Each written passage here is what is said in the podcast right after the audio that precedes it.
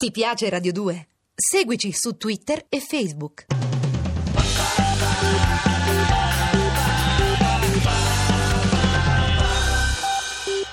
Ancora Cataribe, ancora Radio 2, ancora Lorenzo Scoles, ancora i vostri sms al 348 7300 200 come quello di chi immediatamente appena partiti con la trasmissione mi scrive sì Cambogia, virgola, meravigliosa ed è vero, è un paese meraviglioso la Cambogia, è un paese commovente, emozionante, tragico anche, tragico. Una notte siamo a Siem Reap è il paese in cui bisogna andare per eh, trascorrere le ore di buio in attesa di vivere l'alba meravigliosa che sorge sull'Angkor Wat, che è una gigantesca zona archeologica, però in cui è vero che si possono fare i biglietti anche per più giorni, però ovviamente ci entri con la luce del sole, per cui arrivi a Siem Reap ed è un paesino eh, pieno di vegetazione, allegro, un sacco di locali, si vede che è fatto anche a misura di turista che vuole andare a visitare uno dei luoghi considerati fra i più incantevoli del mondo, Angkor Wat, non vediamo l'ora di arrivarci. Una bella sera dunque, quella che ci si presenta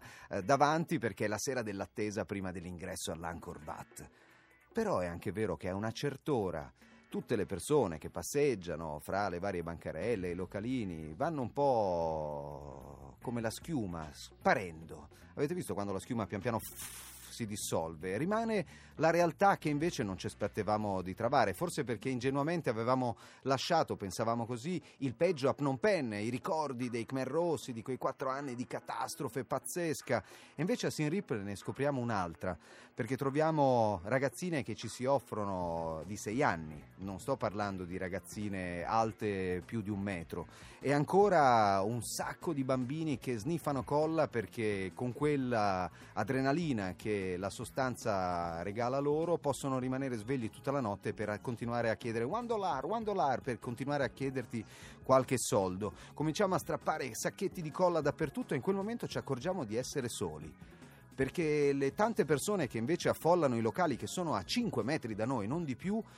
tendono a non voler alzare lo sguardo dal tavolino su cui si trovano le proprie birre e mi fanno tornare in mente quel racconto di Baudelaire, uno dei racconti dello Splendid Parigi, si chiama Gli occhi dei poveri. Sono lui e lei al bar in un elegante caffè parigino e alla vetrata del locale si appiccica una famiglia di miserabili e lei chiede a lui falli andare via. Non riesco a bere il mio tè, non riesco a mangiare tranquillamente se queste persone continuano a fissarci con quegli occhi sgranati. E in quel momento è la conclusione del personaggio protagonista di questo racconto di Baudelaire. Eh, lui dice: Ho scoperto che l'amore non esiste. E in quella solitudine, in quel momento in cui tentavamo di strappare sacchetti di colla a bambini che alla fine ce li portavano, ma con gli occhi da tossici, bambini di 4 anni con la, fo- la faccia del peggiore tossico che potete trovare nel più sordido angolo della vostra città, in quel momento scopriamo che nessuno, nessuno sta partecipando, non gli agenti di polizia che anzi sghignazzano, ridono di quello che stiamo facendo. Non i ragazzi che vengono ad avvertirci che ci stiamo mettendo nei guai, non i tanti turisti che affollano i bar in cui si continua tranquillamente a bere birra. E mi dico, e allora è vero, l'amore non esiste. E poi scopro che a Simrip ogni sabato un pediatra svizzero ha fondato il Cantabopa, un incredibile ospedale in cui tenta di curare tutto il possibile, dalla tubercolosi a tutto quello che si può curare, anche la depressione in un piccolo bambino che ha bisogno di qualcuno accanto a cui stare. E lui lo chiamano Beato Cello, si chiama Beat Rickner, in realtà è un grande appassionato, oltre che di medicina, anche di violoncello. Ogni sabato esegue un concerto gratuito, pubblico, per portare la musica e per sensibilizzare tutti quelli che passano da Sim Rip per aiutare tutti i bambini che si possano aiutare, tanto sul fronte sociale quanto sul fronte medico. E allora ecco la scoperta di quella notte a Sim Rip. La miseria umana di giorno muove la compassione, di notte accende la rabbia, ma con l'armonia della musica si tramuta in puro amore, puro amore, puro amore. Bjork, la voce calda di una donna islandese, la sua All is full of love, tutto è pregno d'amore, anche forse quello che si ascolta alla radio in Cambogia. Eh, អូនីតាខានជួបគ្នាយូរហើយអូយចិន្តាឥឡូវថ្លៃណារូបរាងឯងស្អាតមែនដែលជាទីប្រាថ្នាអញ្ចឹងញាតិញោមប៉ុន្តែភ្នែកហ្នឹងក៏វានាំមកនៅការបន្សាត់បងនៅភាពក្តៅនឹងដែរវាមានពី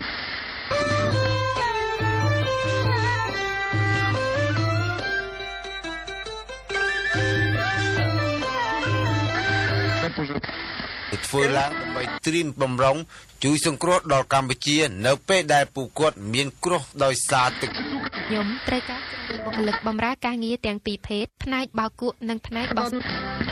រឡប់លៀងព្រឹកទឹកហូរត្របាញ់រំទាំងក្បកក្រាញ់យប់មិនណាពើអំខេត្តសៀមរាបទូរ ស័ព្ទលេខ012 221 254 097 74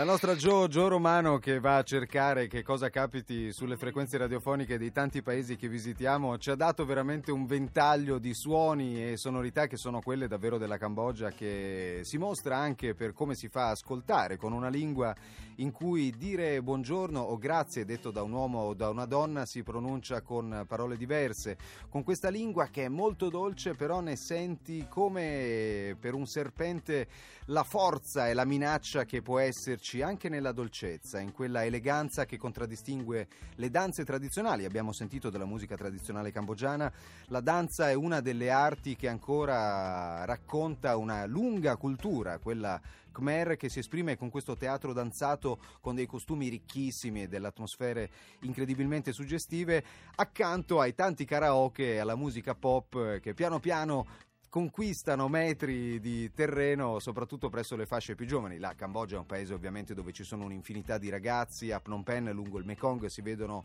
eh, tutti i ragazzini che come in qualunque angolo del pianeta si radunano intorno ad un motorino per chiacchierare insieme, per lanciare sguardi ammiccanti fra ragazzini e ragazzine ed è bello vedere che cosa ci sia nello sguardo di questi ragazzi che davvero guardano avanti e non indietro, conoscono il proprio passato, conoscono quale sia la difficoltà di convivere con una storia come quella cambogiana, però riguardando anche alle bellezze artistiche del loro paese davvero hanno un'incredibile motivazione per continuare a raccontare quella meravigliosa bellezza che si può esprimere anche partendo dalle condizioni più difficili. Andiamo ancora a visitare questo paese anche attraversando le foreste dove vivono persone che ti chiedi ma come fanno? Si chiamano The Knife, questa è la loro Forest Families, perché nella foresta si vive in Cambogia, con Cataribe appunto stiamo viaggiando lungo le strade di questo paese, si vive anche nella foresta su degli edifici di legno costruiti innalzandoli su degli alti pali, sono delle palafitte da foresta.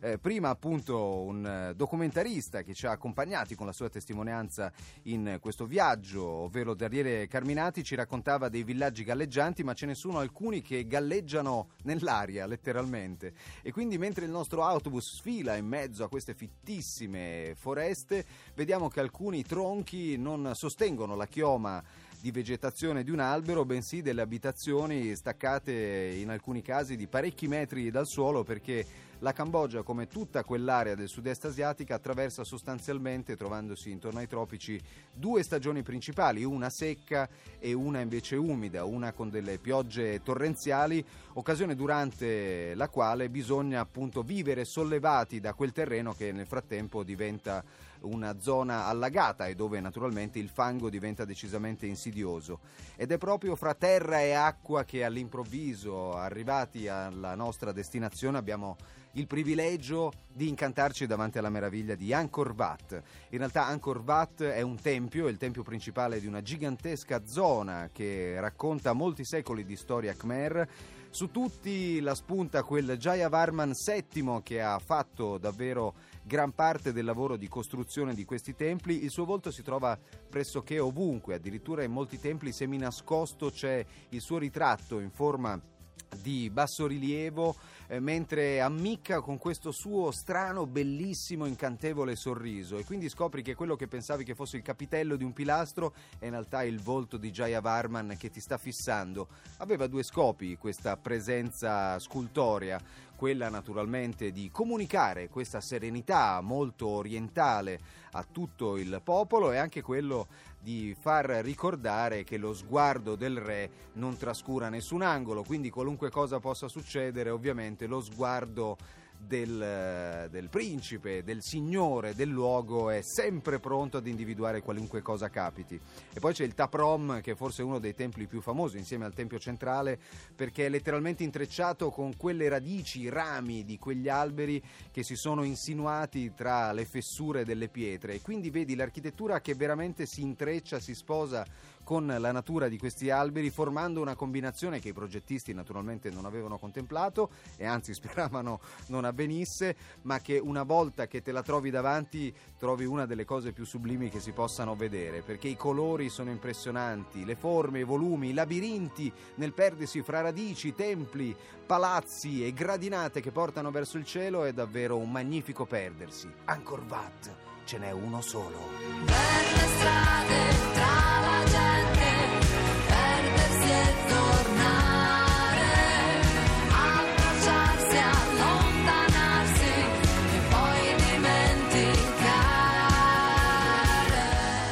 Nina Zilli con Per le strade, le stesse strade su cui continua il viaggio di Cataribe, tra poco alla scoperta di un angolo di mondo che andremo a scoprire grazie ad uno dei racconti di voi, Cataribe, che ci ascoltate. Tra poco, dopo l'onda verde. Ti piace Radio 2? Seguici su Twitter e Facebook.